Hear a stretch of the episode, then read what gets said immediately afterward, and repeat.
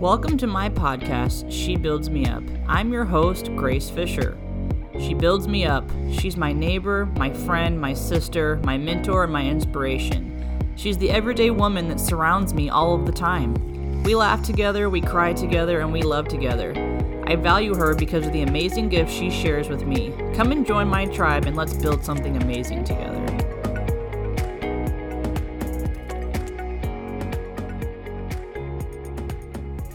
Okay, so I took a long break, longer than anticipated break from the podcast, everyone. And so I'm back. And I am so grateful to have my friend Hannah on the line, Hannah Olson, formerly known as Hannah Flinders. That's how I know you. But if you want to say hi, Hannah. Hello. Um, Hannah and I went to Jerusalem together, and we were just saying how it's been, I guess, nine years ago we were in Jerusalem together, which that's just insane to me because I feel yeah. like it was yesterday. Um, and so Hannah um, has a message that she shares on Instagram, which we'll get to that later on how you can follow her and all of that, um, about how motherhood is a relationship. And so that's a very, very succinct message that we're going to dive more deeply into. Um, but I've been following her on Instagram, obviously, because I know her personally since she started, and I just have really loved her message. And so I thought she would be the perfect person to bring on my podcast comeback 2021. Here we come. I'm starting in March. um, but anyway, I just wanted to start out by saying how I appreciate you, Hannah, for being willing to come on. Um, and if you just want to give us a quick little introduction, like about your husband, your kids, and all that before we dive in. Yeah, well, thank you for having me. I am excited to be here and to talk about this. I, um, like you said, I'm Hannah on Instagram. I'm known as Freckled Han, and I have four kids. My oldest is five. They're all 18 months apart. So if you can do the math, Yes. there's two times a year it's really easy to tell you all my kids' ages. and then the rest of the time it's like, well, they're almost there. Yep, yep, yep. So in May, they will be five and a half, four, three and a half. Nope, that's not true. Two and a half and one in May. Right. Okay. if you followed. Anyway, Yes, we live in Utah, so my husband and I live in Utah with our four kids, and yeah, I don't know what else to how else to explain us. Um, so I'm gonna tell you right off the bat, Hannah, um, that I am one of those people that has always said that anyone that has X amount of kids under a certain age, so like you or you would be one of these people. I guess you have four kids under the age of five, right? Five. Well, under six, yeah, like She's Lydia five now. Five. Lydia, oh, wow, what is yeah, five and under, Five and under. four, five and under, yeah. So I've always been one of those people that's just like I don't know anyone that has that number of kids under that age that's happy. However, following you on Instagram has been very enlightening because your message is the opposite of that. And you're very like I love being a mom. I love um, having a lot a lot of kids with small age gaps. Um, and I think it's been a, a needed message. Um, because it's helped me to see that some of my thoughts around that are flawed, I guess is the way to say that. Um, and so I guess let's just hear your story of how you entered into motherhood and kind of some background details. Yeah, that's actually an interesting comment that you just made because this is kind of a sidestep, but I'll tie it around in a minute. Yeah, yeah. But a few a few weeks ago, I saw this post on Instagram. Okay, it was more than a few weeks ago. It was a while ago, but I saw this post on Instagram that was kind of talking about how it was a, a mom who felt all this pressure to have her kids young, like while she was young, and she felt like she had this pressure to have them all close together. Mm-hmm. and how like she was like fighting back on the pressure and just saying like like I'm gonna put like a bigger spacing before, between my kids and I want to do that and blah blah blah. And it was it was really interesting to me to see all the comments because a lot of people were like yeah like why do people pressure us to do this? blah blah blah which is so it was interesting because in my mind I feel like the pressure is the opposite Really?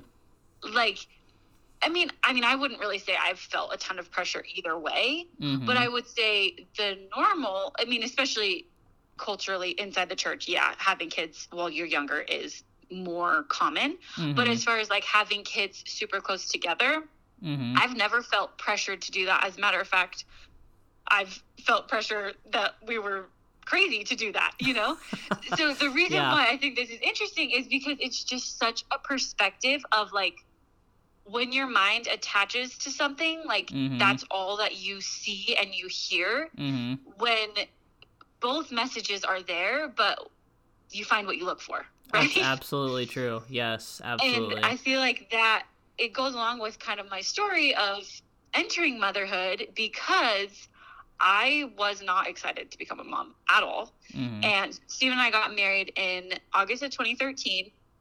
And then in uh, like February of 2015, so we'd been married a couple of years, I found out I was pregnant and I was very upset. I was not not, it was not a scheduled pregnancy. You know, it was like I got looked at the positive, you know, the two lines on the pregnancy test, and I just started sobbing. And it was Oh, not yeah. like excitement, it was like dread. Like I was not excited Mhm. and I, I feel bad because I think Steven was excited, but like seeing how not excited I was, he was like, "Oh, okay." He's like, oh yeah, me either.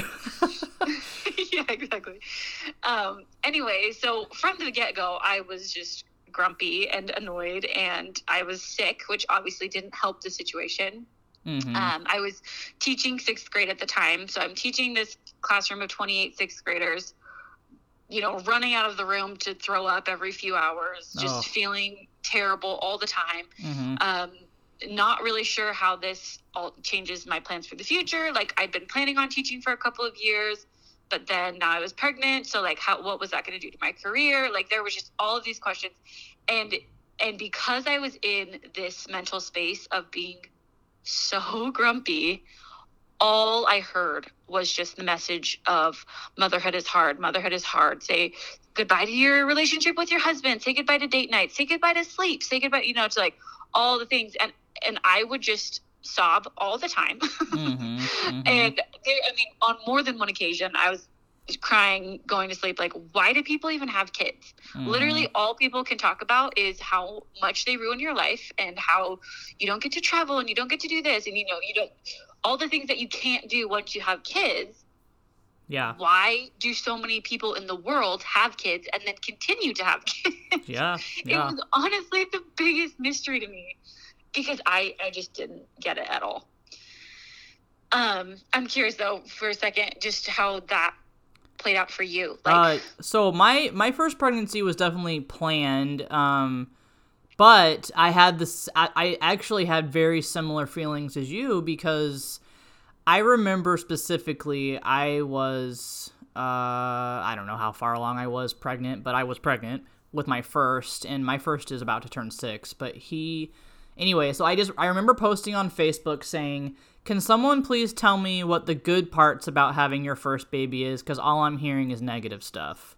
interesting. And so I don't, and I remember like just same idea. Like whenever you would go get into a group of women, all they would talk about is how horrible nursing is, and how horrible birthing is, Yes. and how horrible having a newborn is, and how horrible having toddlers are, and it goes all the way up until adult children, honestly. Yep. Um, and so I was just like, I wanted kids, or at least it was one of those things where I'm like, well, I, I think I'm supposed to have kids. Right. But I didn't feel convinced, but at the same time, I felt like it was time. So it was just like this weird thing. And so I will say, because I posted that, a lot of people came forward with a lot of great things, and that made me feel better. But Yeah. it was still hard because, like, I feel like most of the messages were like, "Oh, say goodbye to your sleep," and like stuff like it was usually around sleep. So, yeah. Sleep is a big one. yep, yep, Um, which I mean, under, like sleep is super so important. But it yeah, is. we'll get into that. It is, yes. Um, yeah, well, and I did, I did always plan to be a mom someday. Like it was always in my plan. Mm-hmm. It was just like I didn't, I definitely didn't spend as much time fantasizing is a weird word, but you yeah, know, like yeah, dreaming up my what my life would be like as a mom.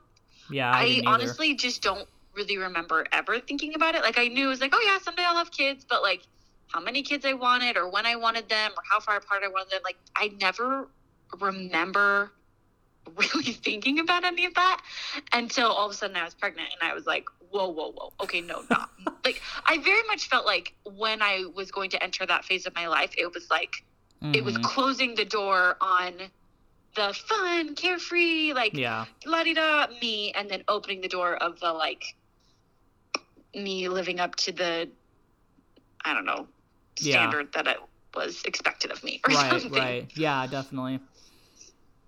Okay, so then I'm assuming you changed your mind once Lydia was born.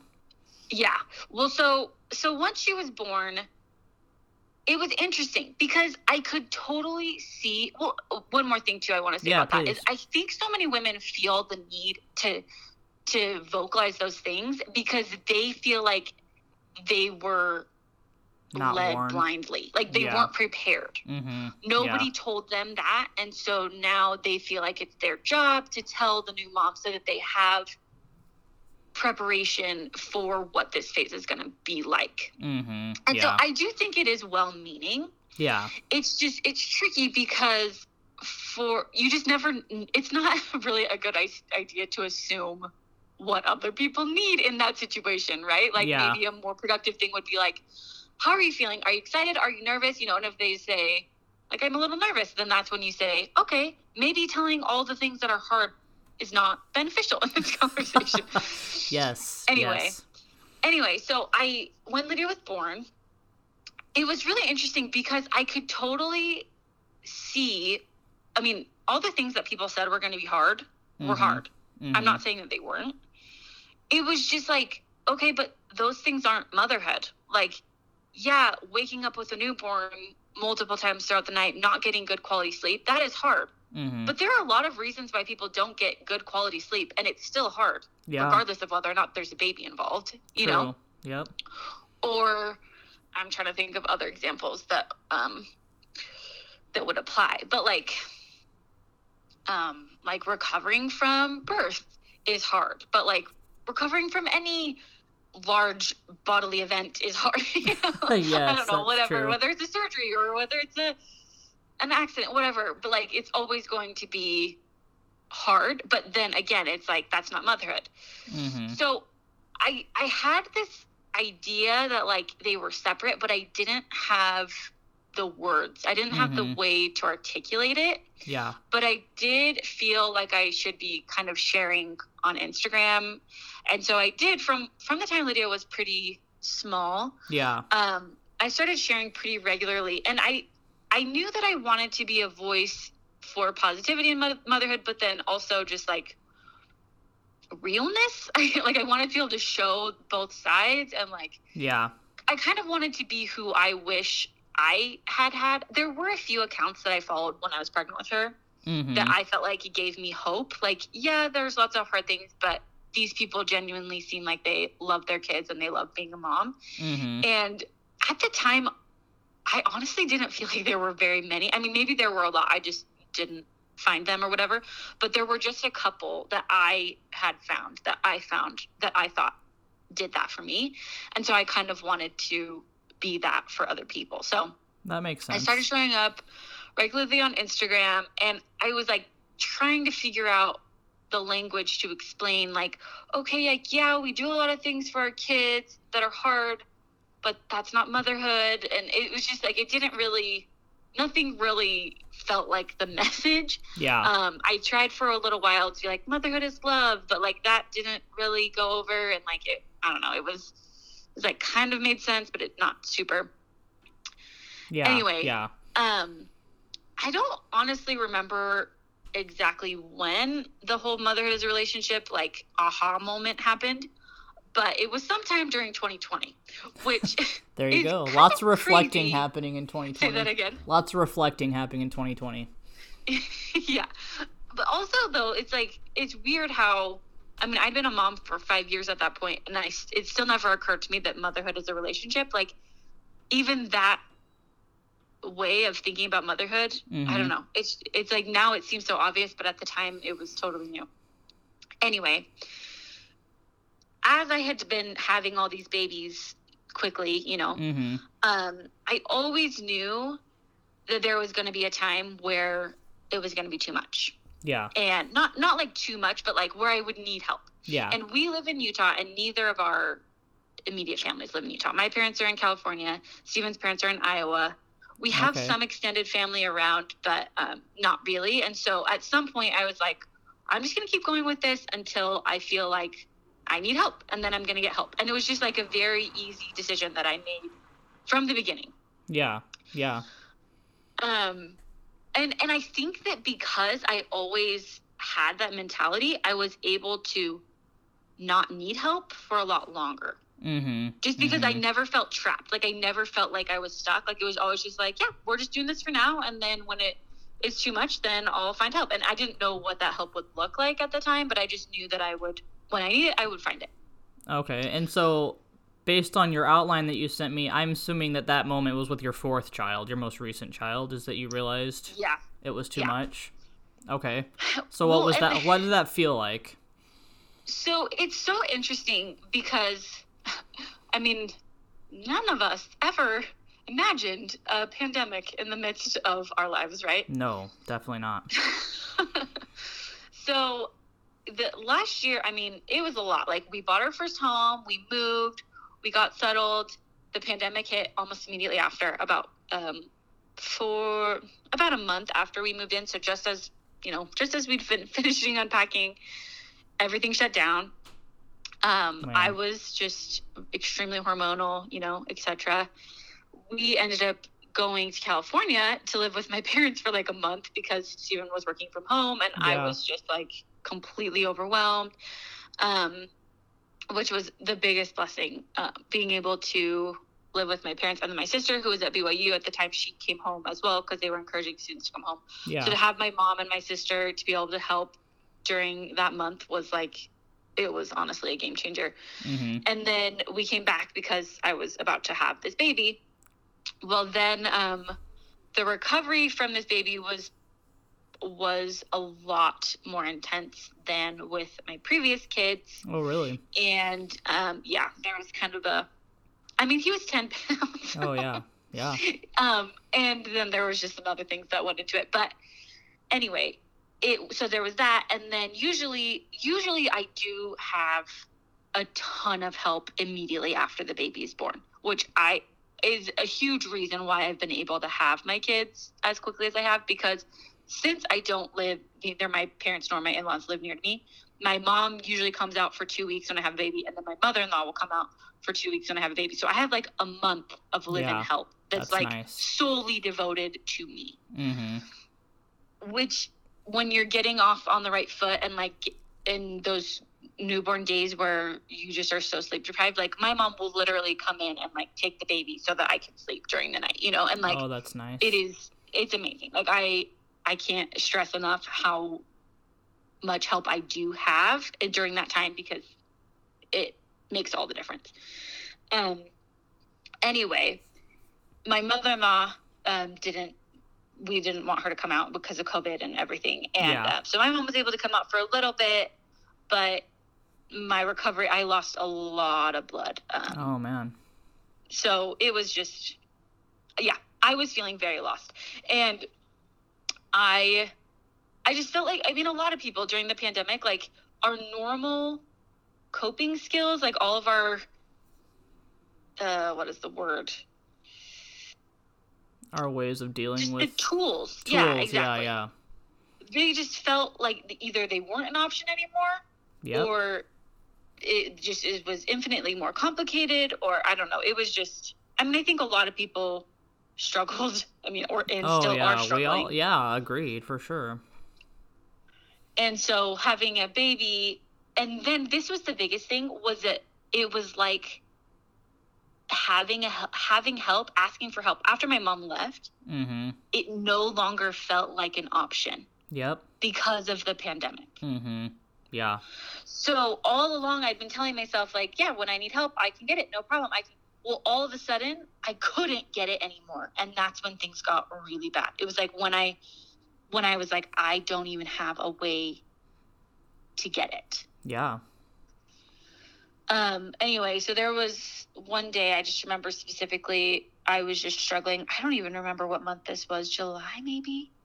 Um, and Steven was working from home, which was nice, but also difficult because we were Right, still kind of figuring out that dynamic. And now we love it, but at the time it was still very new. And anyway, um, he just came downstairs, I think, to get some food or something, and just saw that I was just like not doing well. Yeah. And he was yeah. like, I'll just take the kids. Like, I'll take the rest of the day off. Just go on a drive or go do something, whatever.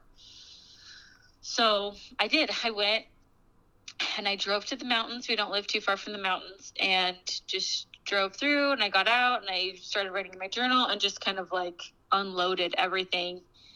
And I just realized that I I had I pretty much lost myself and like that was for the first time because all of the tools that I'd had were taken from me Mhm. and then I had another baby that needed me and just like with four kids at the ages that they are there's literally never a moment of the day I mean until they're asleep at night that somebody doesn't need something from me Right.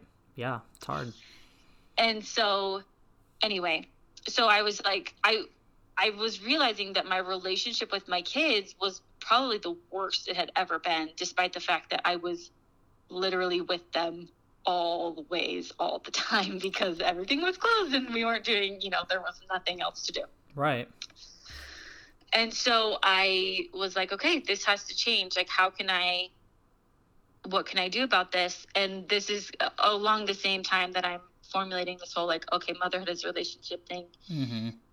And I'm like, okay, maybe right now I need to, because I've always had other hobbies and interests and business ideas and stuff kind of on the side. I've had like a hobby photography business that I've done on and off. Yeah.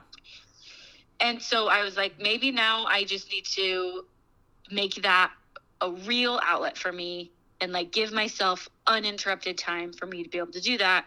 And I've been, like I said, I've been doing this a little bit here and there over the last few years. So I had some money in a bank account for that business specifically Mm-hmm. that kind of was like, okay, I can use that money to hire a nanny, which even that, like the ethics of hiring a nanny felt like really hard for me just because of the pandemic and like, is that too much exposure and is that this and that or whatever. But ultimately, I prayed about it and I was like, I feel good about this. Yeah. Um, and it's, it will be helpful to my mental health, you know, like all these reasons. Anyway, I decided to take my photography business, um, just ramp it up kind of. So I was like, I'll just dedicate 10 hours a week. I'll have a nanny come so that I can work on that. And that way, when during the time that I'm with my kids, I'm not going to feel like my, I'm just like frantic, like with my brain going in a million different directions because I can just have a little bit more separation between like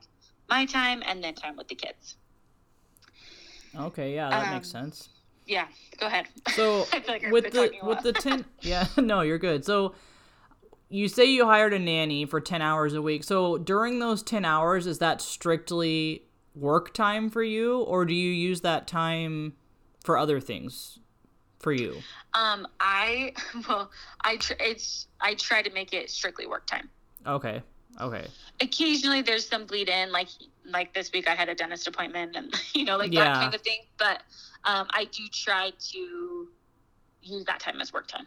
Okay, and I think I think that's key and something that I need to think about as well, and possibly our listeners too, is that I feel like intentional time away from your kids, at least for me, is so much more better. So much more better. That's a horrible way of saying that. It's just better for my my mental health than like unintentional time away from them. And, and what I mean by that, and I've kind of touched on this before in other episodes, is like if I'm just like numbing out and scrolling Instagram and like quote away from my kids, there's it's I still come back to my kids unfulfilled. Where Yes. if I go and I'm filling my cup with like what you're doing as a business and like what I'm doing is, you know, I just I have stuff that I do, I guess. And Yeah, it's like when you're more intentional with your time away from your kids with like filling your cup and like doing stuff that you know is going to help you mentally like i think that's a, a that's a huge game changer yeah. and it I sounds like that's what's happening with you too Right. Well, and the, the days where I'm not as focused on work, like I totally feel it. Like when when work time is over and I'm back to my kids, I'm like, oh, I did not utilize that time well enough because I'm still feeling that pull to do be doing other things. But like on the days that I am productive and I have my list, uh, I, I'm yeah, like you said, exactly using that time super intentionally. Then once the day, I mean, I never finish everything because there's always more to be done. But I have, I can give myself more like freedom to just like enjoy my kids at mm-hmm. the end of the day or even like the, my favorite thing is that i have found is to really just like have that bonding time in the morning with mm-hmm. my kids yeah so that i can just like start the day on a good foot with them and like do a fun activity together or something and then when lauren our nanny comes then i'm like okay now i'm just gonna try to knock this stuff out and yeah i i come away feeling a lot more fulfilled on the days that i am I go into that time with a plan rather than the days that I'm like, oh, I'll do this and then I do that and then I end up just like jumping back and forth between a hundred things and I don't really do anything. yeah, yeah. So does she come like multiple days a week or how do you spread the 10 hours out? So she honestly i found i i was super flexible as far as day and times so i just found her which honestly like god led me to her there's no question about that in my mind um, mm-hmm. um, and she was already like she basically told me her availability and I was like done.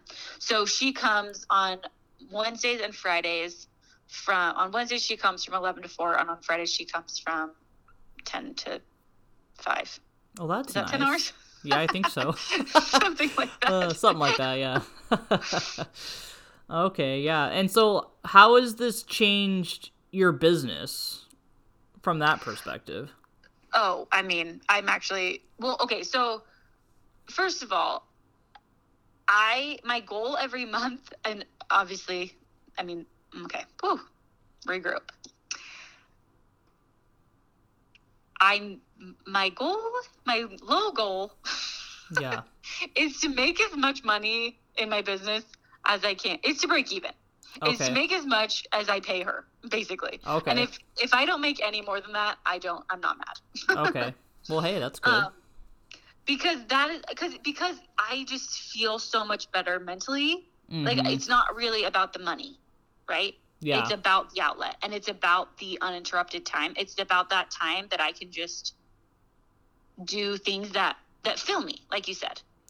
And I think uh, that's another huge point is like I have so many, not so many. I have multiple friends where they're putting so much energy into making money. It's about the making money and so they're doing these like in my opinion weird things that I'm just like why are you doing that? And then they're stressing themselves out and then they resent their kids more and it's just like this like vicious cycle and you're kind of like I love the what you just said. It's like it's not for you. It's not about making the money, and I think that's something I need to think about as well. Because like with this podcast, I don't make any money doing this podcast, and uh-huh. I feel like that's why I do it though is because it's just something that I can do that's like my own and it's not about making mm-hmm. the money. It's about just having something to do I guess. That's mine. Yeah. And like I'm I mean I'm no like I fully support women making money. And like I hope that you can make money from oh, this course. podcast someday because I think that that is a very healthy thing. Oh know, yeah I no I would be I would it. love to make money. That would be great but yeah yeah, but like your your why definitely needs to be rooted deeper than just making money for sure. Yes. Yes. And obviously we're in a place of like privilege where we don't have to rely on that. So obviously we're not I'm not referring to people who have to work, like that's different. So Right. Well, okay, yeah. So okay, let me think where cuz I want to talk about that too because Okay, we'll get back to that. okay, yeah, we'll get back to that. I'm all over the place. I um, following. Okay, so you're super pa- so this led you to having this message about how motherhood is a relationship. And yeah. so and now you have like this kind of fire under you to like spread this message and you know, you've kind of amped up your Instagram game, at least I've noticed you have in, in a yeah, good in a good way. Sure. And so like what what's the the why behind this message for you? Yeah. So, well, and it's actually interesting because I started the business. So back in October is when I launched Freckled Han Photo, mm-hmm. which is my photography. I was, um, it's brand photography, so it's mm-hmm. more specialized for mm-hmm. businesses because my why was about wanting to support other women entrepreneurs in helping them grow their businesses Okay. because I felt like that was such an aha moment for me. Because once I was able to be like, okay, motherhood is a relationship, relationships can be strengthened in so many different ways. Like spending all day, every day with your child doesn't is one way to strengthen your relationship, but it's not the only way. Yeah. And like in my experience, it was actually not strengthening my relationship because I was so frazzled all the time. Yeah. And so for me, strengthening the relationship was actually spending a little bit less time with my kids. And so I just, I've always been passionate about moms and like helping moms and, just wanting moms to enjoy motherhood. And so I'm like, okay, if other moms find that that is also the case for them, that like having some kind of side business or side hobby or whatever it is, if that helps them be a better mom, then I want to help them in their business. And I can do that by providing photos for their business. Love Did it. you see the connection there? I do. I do. Yes. Love that. but but at the same time, I am also as I'm going through all this and like building this whole brand photography thing, um, all of this is like kind of clicking in my head too.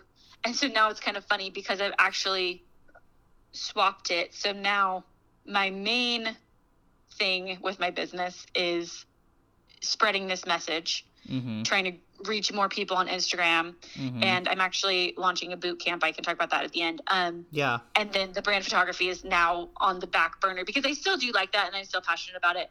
Um, but I am more passionate about just reaching as many women as I can. Um, Yeah. Just helping them understand this, like, oh, motherhood is a relationship. Like my relationship with my kids can look different than my neighbor or my Relief Society president or whatever because it's such an individual thing. Yes. I just need to figure out what is what helps that relationship flourish for me. Well, you're you're reminding me of this meme, and you've probably seen it. I've had a, multiple friends post it, where it's like God created, and then they list a bunch of different moms, and it's like the clean and tidy mom, the party mom, the uh, I can't remember all of them. There's all these different types of moms, and then it says like what they provide for their kids. So it's like the clean and tidy mom provides like a nice, like inviting environment for their um, for their children. The party mom provides like a, a sense of community and um, friendship with their kids. And anyway, I wish I, I should have found it before I got on I this know what you're podcast. talking Do you know Yeah, what I'm yeah, talking about? And it's just and he's just like, don't try and be all the moms. Just embrace which mom you are, and like Mhm. say like, okay, so I'm definitely the party mom. That's me. and so like I, I love like making things special for my kids and like i love throwing them birthday parties and i love like you know celebrating occasions and stuff like that and like that's what my strength is. And so like once i like figured that out like i was kind of like okay like i need to play to my strength and like it's okay if my house is not like spotless all the time because that's Right. just not my strength. I wish it was sometimes but it's not. And like but i'm really good at like other things with my kids and like being okay with that i guess is Yeah. what you're making me think of as we're sitting here talking about this so It's interesting you bring up that um, meme because I, I totally know exactly what you're talking about. And I do, I love the sentiment of it. Mhm. The thing that bothered me about it oh yeah what is was- it was the fact that it was like, I, as, I don't know, I just feel like once we become moms, we're expected to make all of our identity wrapped up in motherhood. that's true And like, I don't think that's healthy. So it's like, why can't it just be like, you're the party planner, you're the organizer, you're the whatever, and then like that because like you saying like I'm the party mom, but like you're just the party person, right? Like you That's do lots true. of parties, regardless of whether it's for your kids or otherwise. that is true so right like tying it to your identity as a mom, I feel like it's limiting when it's just like that's who you are. And like can that enrich your relationship with your kids? Yes, but like don't confine it to that. You know what I mean? I know exactly what you mean, and I'm glad you said that because that's reminding me of. I don't know if you follow um, Allison Faulkner and listen to her podcast at all, The Allison Show. I do. I follow her. I haven't listened to her podcast in a while, but I am familiar. I honestly haven't either, just because I my podcast my podcasting habits have kind of fallen down the tubes since Same. COVID. But Well, because all Um, the times we used to listen to podcasts are just not a thing anymore. right, right. At so least in my life, yeah. yes. So she she posted I I have always really struggled with being a mom. That's just I have resented my kids for a long time. Not, I mean, I'm, I'm in a good place now, but there were times uh-huh. in my life where I just resented them, and I, I, they, I hated being needed all the time, and I hated being identified as a mom, and like just all of the feelings that lots of people go through. And uh-huh. I just remember she posted this really long post. It was like probably a year or two. It was a, it was before the COVID hit, so it was two years ago probably. And she just is like she had these same feelings. Like she talked about how she's just like, I hated that now I'm Fiona's mom instead of Allison, or I'm, you know, I can't Ginger's mom instead of Allison. And like, she's just like, but what I realized is like the way I connect with my kids is by just being me. And so she talked right. about like, I'm a party person. And so because I'm a fun party person, I have fun parties with my kids. And because I'm a person that like loves to do this, this, and this, I translate that to my relationship with my kids. And now all of a sudden I'm enjoying motherhood more because I'm using my strengths in my all of my relationships, regardless of my children, on my children. And all of a sudden it's like I'm me again with kids, if that makes sense. Yes. Does that make yes, sense what exactly. I just said? Amen. So I'm glad you corrected me on that meme because that's that I, I definitely agree with you on that. So that was good. Yeah, it like it like pained me every time I got it reshared. I saw it reshared because it was like I don't disagree with the sentiment. Like as far as live like cater to your strengths, I 100% agree. I just like yeah, like the mom thing. Like I just think there's this this cultural expectation for like once women become mothers, it's like oh that sh- being a mom should fulfill you in. Mm-hmm that mm-hmm. should be mm-hmm. your hobbies and that should be your dreams and aspirations and like and, and i don't think that was ever what god intended like i think god intended us to become mothers to just like enrich who we are not become who we are yes i love that like just at, he it's meant to be a tool for us to just like expand rather than constrict and i think it more frequently. And I don't know why that is. I don't know if that's because of the messaging or the cultural expectation or what it is, but I think most women, when they take on that title of mom, it becomes very restrictive mm-hmm. rather than expansive. Mm-hmm. Mm-hmm. Well, I think mom guilt plays a big role for whatever reason, and I guess we all feel it in differing degrees. But that, that is something to think about. I, I do wonder where the pressure comes from because it's definitely there. But like you said though, different people feel different pressures, kind of like what we talked about at the beginning of the episode. So, I don't know. Yeah. Um Yeah, should we should we jump into mom guilt or where Yeah, will you? Yeah, please jump into mom guilt. Okay. Well, I actually just saw when I was um, looking at your podcast earlier today, you did an episode about mom guilt, and I was hoping, I was wishing I'd had time to listen to it before Yes, it was very one. good. It was very good. You'll have to listen to it. My friend Emily, I want to. She had some good stuff to say, but I would love to hear your take on it too. Yeah. So my take on it is that usually the things that we feel mom guilt for actually have very little to do with motherhood when you're viewing motherhood as a relationship. So, for example, a lot of common things for mom guilt are like your kid wearing the same outfit two days in a row or your daughter's hair not being brushed or like crumbs on the floor you know like your husband coming home and the, the house is a mess and there's no food on the table or whatever it is like mm-hmm, mm-hmm. None of those things are actually affecting your relationship with your kids so i don't even think they should be merited to be called mom guilt at all so do you think mom guilt is a thing then at all so, not really. I mean, I think housework guilt is a thing. Yeah. um, I mean, I think there are things that we can do that we feel bad about, like just like you know, if you have a conversation with your friend and you say something kind of rude, and then you're thinking about it later, like, oh yeah, I probably shouldn't have said that. Yeah. And then you apologize. Like, I think we can feel that with our kids. Like, oh, you yeah. know what, I was a lot harsher on when I told her not to do that than I meant to. Yeah. And uh, yeah. and so I don't think it's like I mean, I think it's important to be like mindful of those thoughts because there are times that we need to apologize to our kids.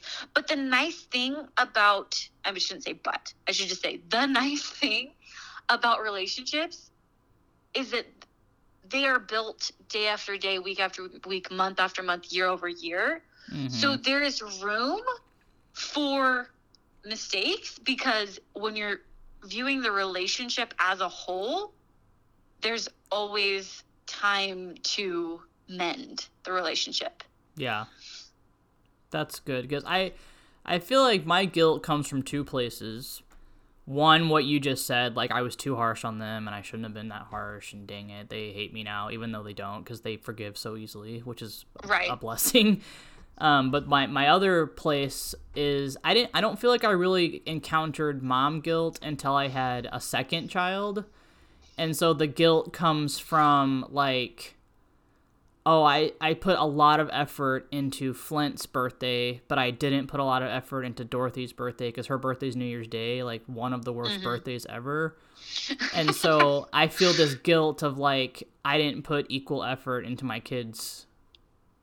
That's just an example. Or like i'm not Yeah. able to put as much of myself into flint anymore because i have two of them and like vice versa. That's kind of where my guilt plays into with my Yeah. kids but they I don't mean, the nice thing is though, like about the birthday party example, does the fact that she didn't have as good of a birthday party affect her relationship with you? No, she didn't care at all. So like I know it's just me. Yeah. She's also 3, so then I'm like, okay, when she's 16, she's going to notice. I'm going to have to like up my game. Like these silly things that you think about, you know. totally, totally. But the nice thing is, is when she's 16, it can be a conversation. That's You know, true. That's a good You point. just be like, hey, you know what? This this is a really tricky time to have a birthday party. Let's plan a birthday party for you in February. Nothing happens in February. Oh, it's so true. That's a good idea. Because people always tell this is such a side note. People always tell me to do her half birthday, and I'm just so against that. I'm like, no, because we all know that's not her birthday. But February, I feel like I could do that. We'll see. it, it is hard. I always said because this is again a side note, but Steven my wedding anniversary is the day after my birthday, Oh, dang. And so I always said we would celebrate our anniversary on the day that we got engaged. Mm-hmm.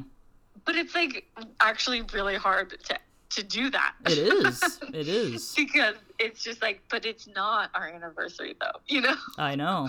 I do know. it's tricky. I understand. Yep. Sorry, I totally derailed that. So, No, okay, so no, you you're talked good. about um mommy guilt, and then you also have one here, mommy wars are irrelevant. Yeah. What do you mean by that?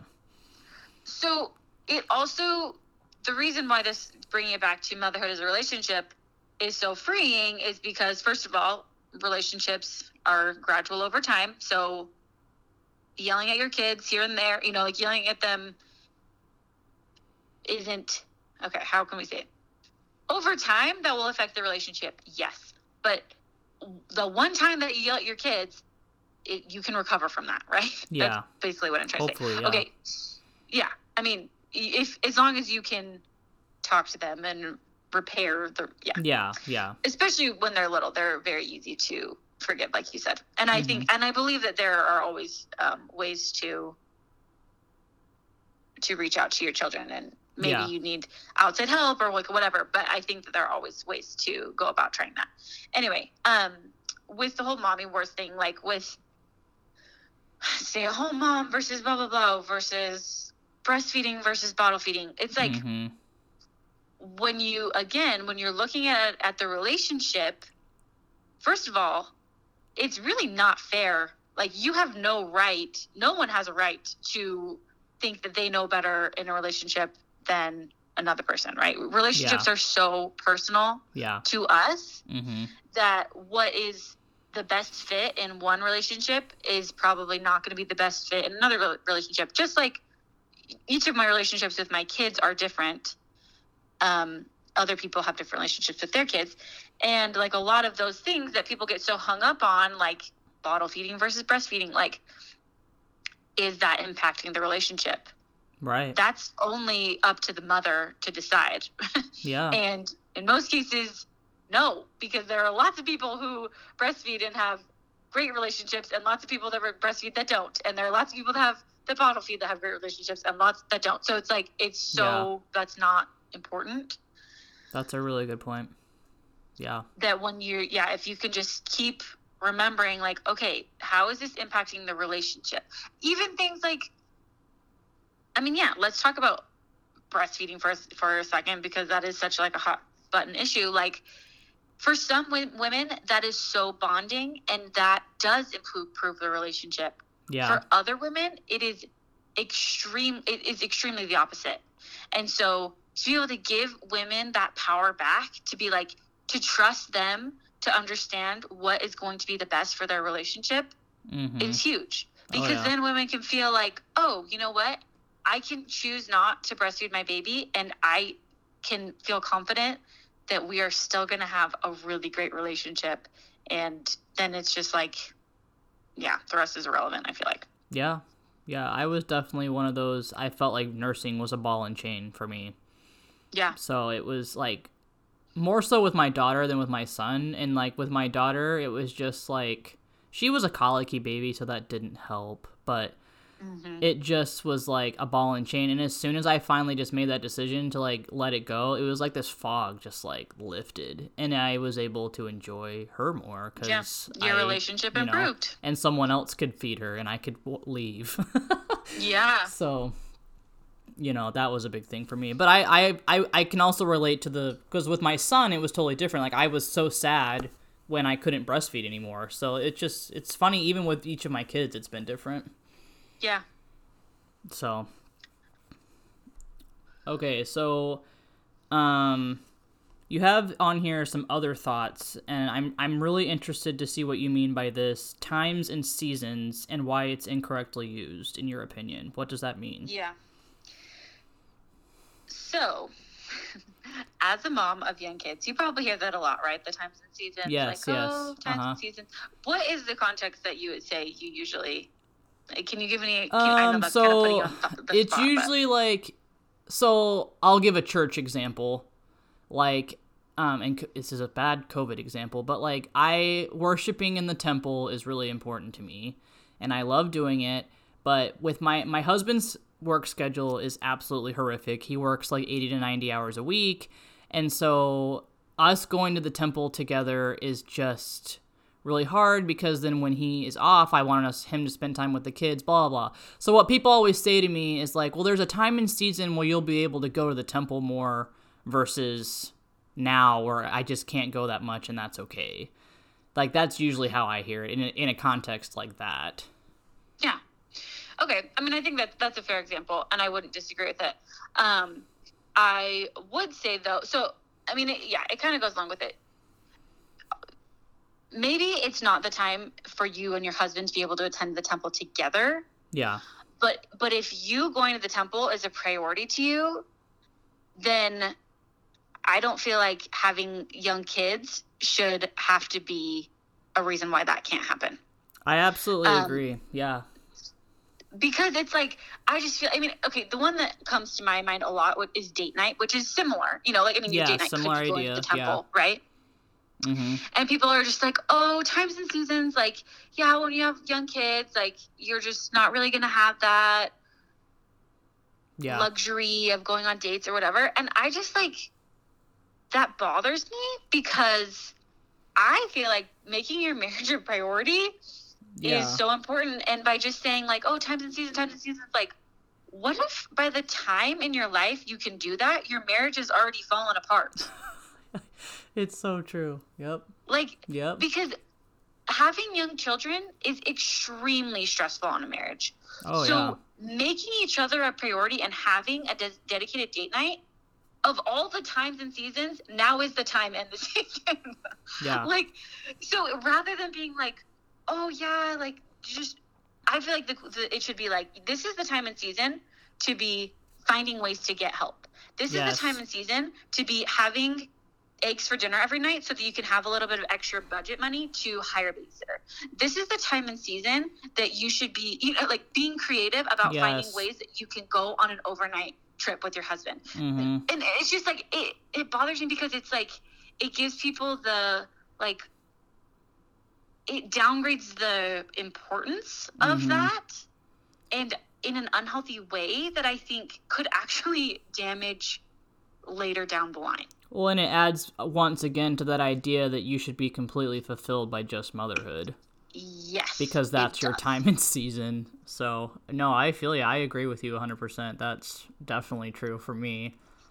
even things like hobbies or like whatever, you know, like having time to pursue your own hobbies, regardless of if you're getting paid for them, you know, just like in the evenings or whatever. Yeah. It's just like, oh yeah, someday you'll have time for that, but you just have little kids, and so and little kids just take up all your time. It's like Mhm. they don't have to though. Like little kids need someone to watch them, but it doesn't have to be you. so true.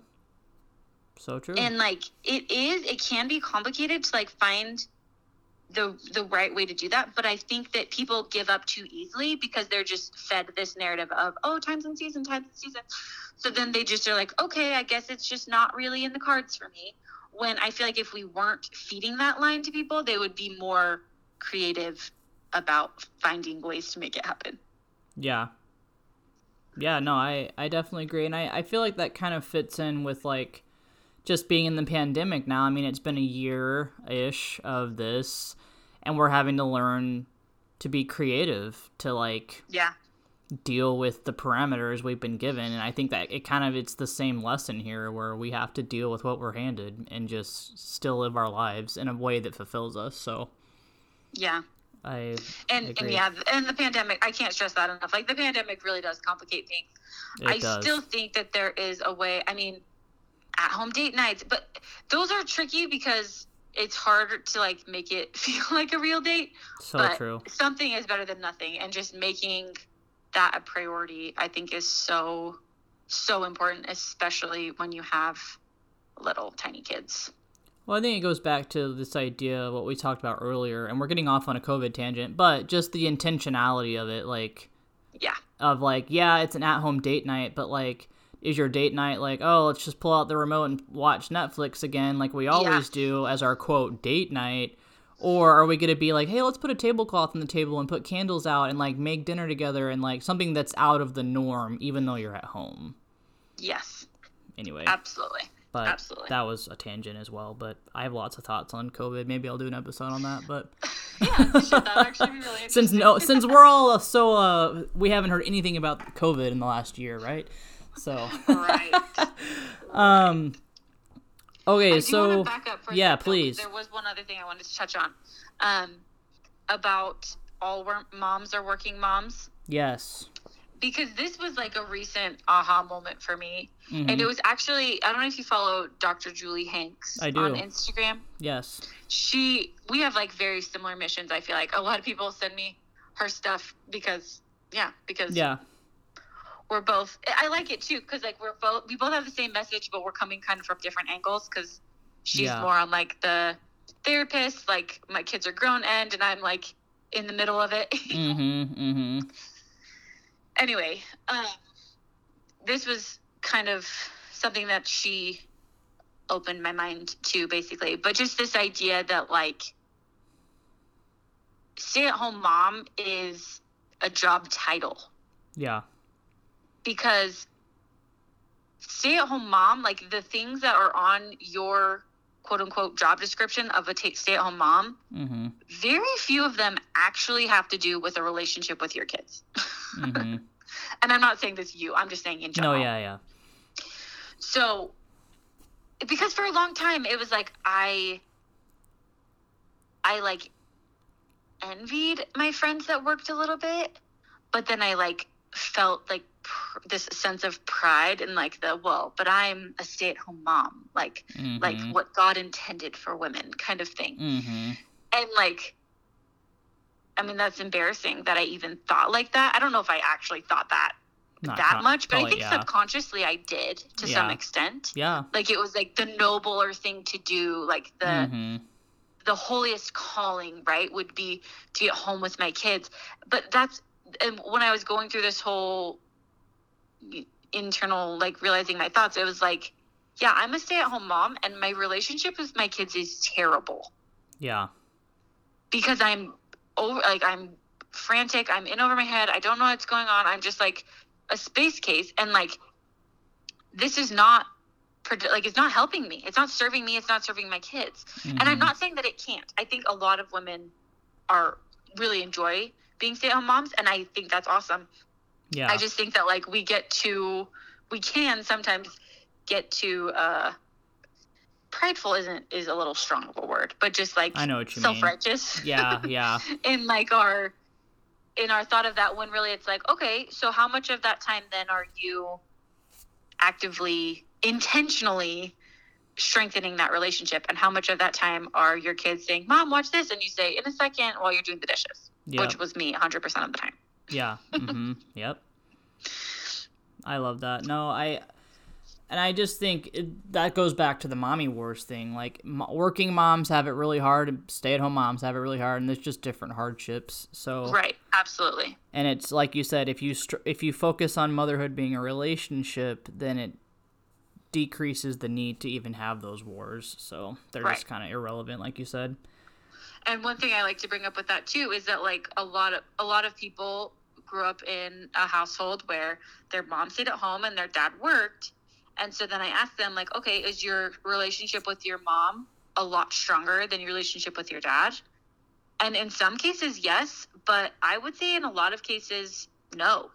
Like a lot of people have either messaged me and said like no they're the same or some people have been like no i have a better relationship with my dad and he worked all growing up Interesting. so it is interesting how, I mean, that can also go in the other extreme of a parent who works all the time that then they don't have time for you. So Yeah. again, you just always have to be mindful of how what you're doing is impacting the relationship.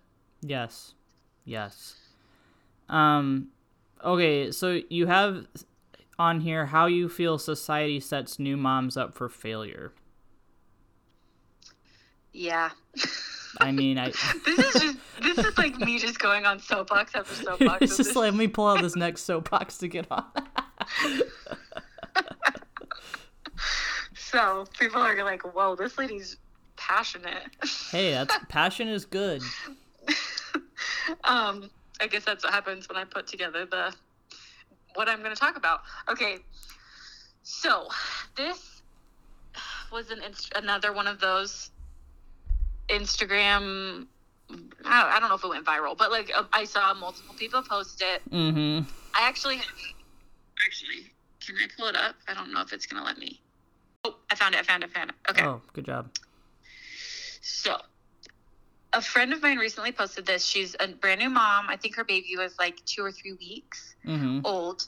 And she was the one initially that posted this, but then I saw it get reposted. I mean, it has like 64,000 likes on Instagram or whatever. So Oh, a lot wow. of people saw it. Okay.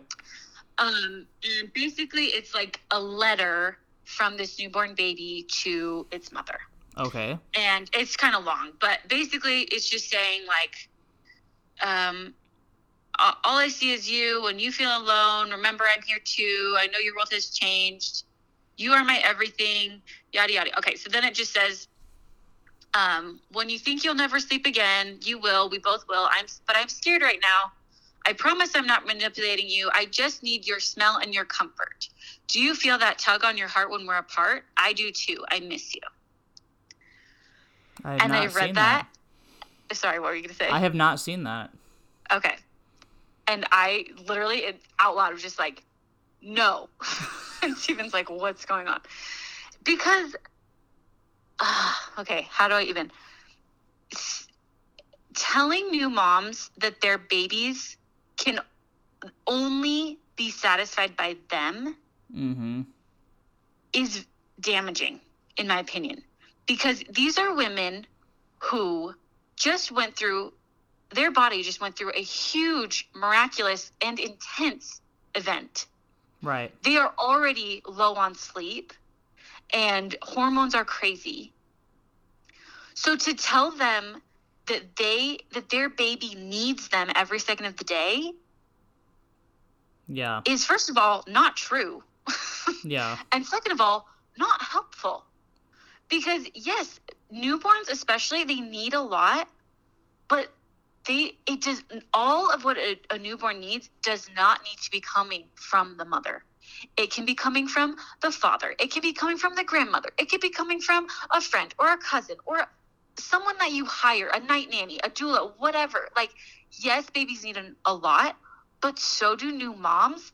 And teaching new moms that that their baby needs them and no one else to Yeah. me is just an invitation for a lot of mental health challenges to just come right in. Yeah, I can see that. Hmm. Yeah, that's definitely something to think about because I feel like I definitely have gotten the that message before when I had newborns. It feels like a long time Yeah. ago, but I guess it was only three years ago that I had a newborn. But oh my goodness. Okay, well, yeah. I mean, it's just like because there are uh, yeah, I don't I wish I had better words to it. I should have thought through this through a little bit better, but um it's okay we that other people. we know that it's not true because like think about adopted babies. That's true. Yeah. They're Yeah. fine. Yeah. Steven was adopted. He was like 2 days old when his parents got him. And guess what? Thriving. And he has from day 1. You know? like Yeah. like Yeah. other people can love on your baby and give your baby all that it needs. Mm-hmm. So Mhm. you telling yourself that you're the only one that can be soothing your baby, getting up with your baby. I mean, if breastfeeding is a priority to you, and again, I'm not talking this to you specifically. I'm just saying in general. Um, if breastfeeding is a priority, then like I support that. Like I I breastfed all my babies, and I really love that. But also, my mom will come. I'll breastfeed the baby, and then she'll take the baby and she'll burp him and change the diaper and get him back to sleep. And then when he wakes up and needs to feed, she'll bring him into me. You know, like Yeah. like thinking that you have to be every single thing for your baby is is the reason why I think so many mothers struggle with the newborn phase because they think they have to do it all and they don't. I think that's yeah, I think that's a great message because I know a lot of people including myself are hesitant to have more babies because of it because the newborn stage is just so all consuming. But I think that's a good mind shift to think about how other people can provide for your baby as well. Um And like I mean I will definitely acknowledge like I am so privileged to be able to have my mom that can come stay with me. mhm. Um, I just wish like we get so focused on like the things the baby needs, like the car seat and the stroller and the crib and the I mean those Mhm. things I guess could be argued, but like all the the onesies, like we spend so much money on new baby stuff. We do. Ninety percent of which is not a necessity at all. Mhm. So why don't we rechannel that energy and put that money towards a postpartum doula? I or did a not know night that was a thing. or yeah it really is and so it's like we we're so like consumer product focused Mhm.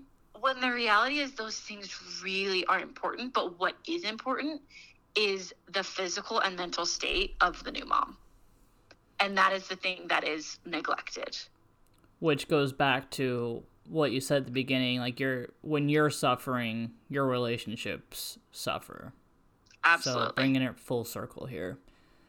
Um i would like to end with you telling us about your reducing mom guilt and finding more joy boot camp Okay, yes, I'd love to. So this one I'm starting in a couple weeks. So probably I don't know when this episode will air, but um, it might be too late to join this one. But I'm going to be offering this a few times, and I'm really excited about it.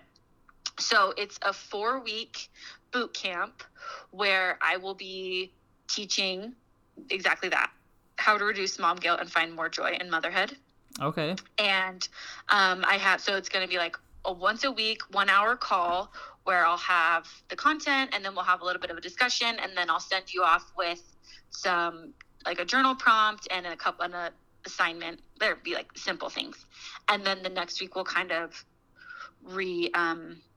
Sorry, my phone just beeped. Um, we'll review how those things went and then I'll teach the new content and then do it again. So like I said, it will be over the course of four weeks. and, And, when I does it only start this first one just sorry. when does it start It starts on the the, well, the last day to sign up is the fifteenth. okay because this will air next monday so i guess that's a little cutting a little close but you know Oh, well yeah, but that's like a week. So Yeah. people can have a few days to think about it. It is three hundred dollars. And Okay. like I said, that includes the four weeks, the assignments, the journal prompts, and then um it will have yeah. So oh uh, like a private Facebook group where people can talk to me. There are limited spots. I'm only this this first one just has ten spots. okay But then I'm going to yeah, I'm gonna do it again once it ends, and then Okay. I'll kind What's of tweak and see how things like what things I'm gonna uh, change for the next one. But I'm super excited about it. I've already been mapping out all of the. Like I already know what it's gonna cover, but I have like the specific content for each of the classes, and like Okay. honestly, it's gonna be life changing. I'm so That excited sounds life changing. to help women reduce mom guilt and find more joy. Is is the format Zoom or what's the format? yeah, it's a Zoom. Okay, okay. Well, that sounds like something that a lot of people could benefit from. And if it's a small 10 person group, I feel like that would be extra beneficial because small groups are kind of better for things like that. Totally. Yeah, I agree. So I'm excited to be able to like really like I'm going to send out a survey once everyone's signed up and just like really hone in on who is going to be there and like what their pain points are so that I can cater all of the content to specific issues that they're facing with like the kids that they have and everything. So I'm I'm really excited about it. Um, and I just yeah, can't wait to get started No, but I'm it. sure they'll just each one will just get better and better. So if this first one isn't a good fit for people, then just have them find me on Instagram at Freckled Han, and then just check me out there, and I'll be posting once we when we're ready to open the next boot Okay. camp or And are you advertising for that now on Instagram? I am. I I need to talk about it more. Okay, because I was like, I don't feel like I've seen that, but I I just did. I this week has been crazy. I've been traveling the last two weeks. And Okay. So Well, I, I'll Yeah. also tell you, I deleted my Instagram app a couple days ago just because I was like, I need a Oh. break. So I there's it's Yeah. very possible that you have advertised it. I just haven't seen it. So I've talked about it uh, like twice this okay, week. okay, So, then yeah, I probably just I- haven't seen it. I only mentioned it for the first time on Monday, Oh, okay, then yeah, yeah, then I, that's yeah. why I missed it. so that's Oh. fine. Yeah. yep, awesome. Well, once more, your her Hannah's Instagram account. If you're looking for just tips on how to like embrace motherhood as a relationship versus anything else, it's at freckled Han. Hannah has a lot of freckles, so that's a very cute name. um, and so I follow her and I really enjoy her posts, and I think you do a great job of showing like my house isn't clean all the time, and that's okay, and like it makes me feel better, and like not that I think your house is like really messy, but you know what I'm saying, like yeah, it's totally. and like her your kids are super cute and so it's just it's been enlightening like i said at the beginning of the episode to see someone with four kids eh, that are super young and close in age and that you seem to be like fully enjoying your children. And so i think this boot camp sounds like something that a lot of people could benefit from. So um, hopefully you. people can enjoy that. Um, i'm gonna wrap up and just say thank you once again for coming on I definitely love how passionate you are about this topic because I just love passionate people in general, but I especially love people that are passionate about things that I agree with. So I definitely have appreciated your message and I definitely have benefited from it um, because once I've kind of shifted and realized like some things that I need to change in my life to you know, and not end my suffering, but just to lighten my suffering so that my relationships don't suffer. It's been definitely life changing. So I appreciate that as well. Good. I'm Um, glad you found that. Is there anything else you'd like to say before we go? No, thanks so much for having me on. I hope I always I'm like, okay, I hope any of that made sense and people aren't like, wow, that lady's crazy. But I really appreciate the discussion and the the opportunity to just share share the message because I feel very much like this is what God wants me to be doing right now, and so being able to find people to share the message with is something that I am really excited about. So thank you. Thank you, and we'll have that be a wrap.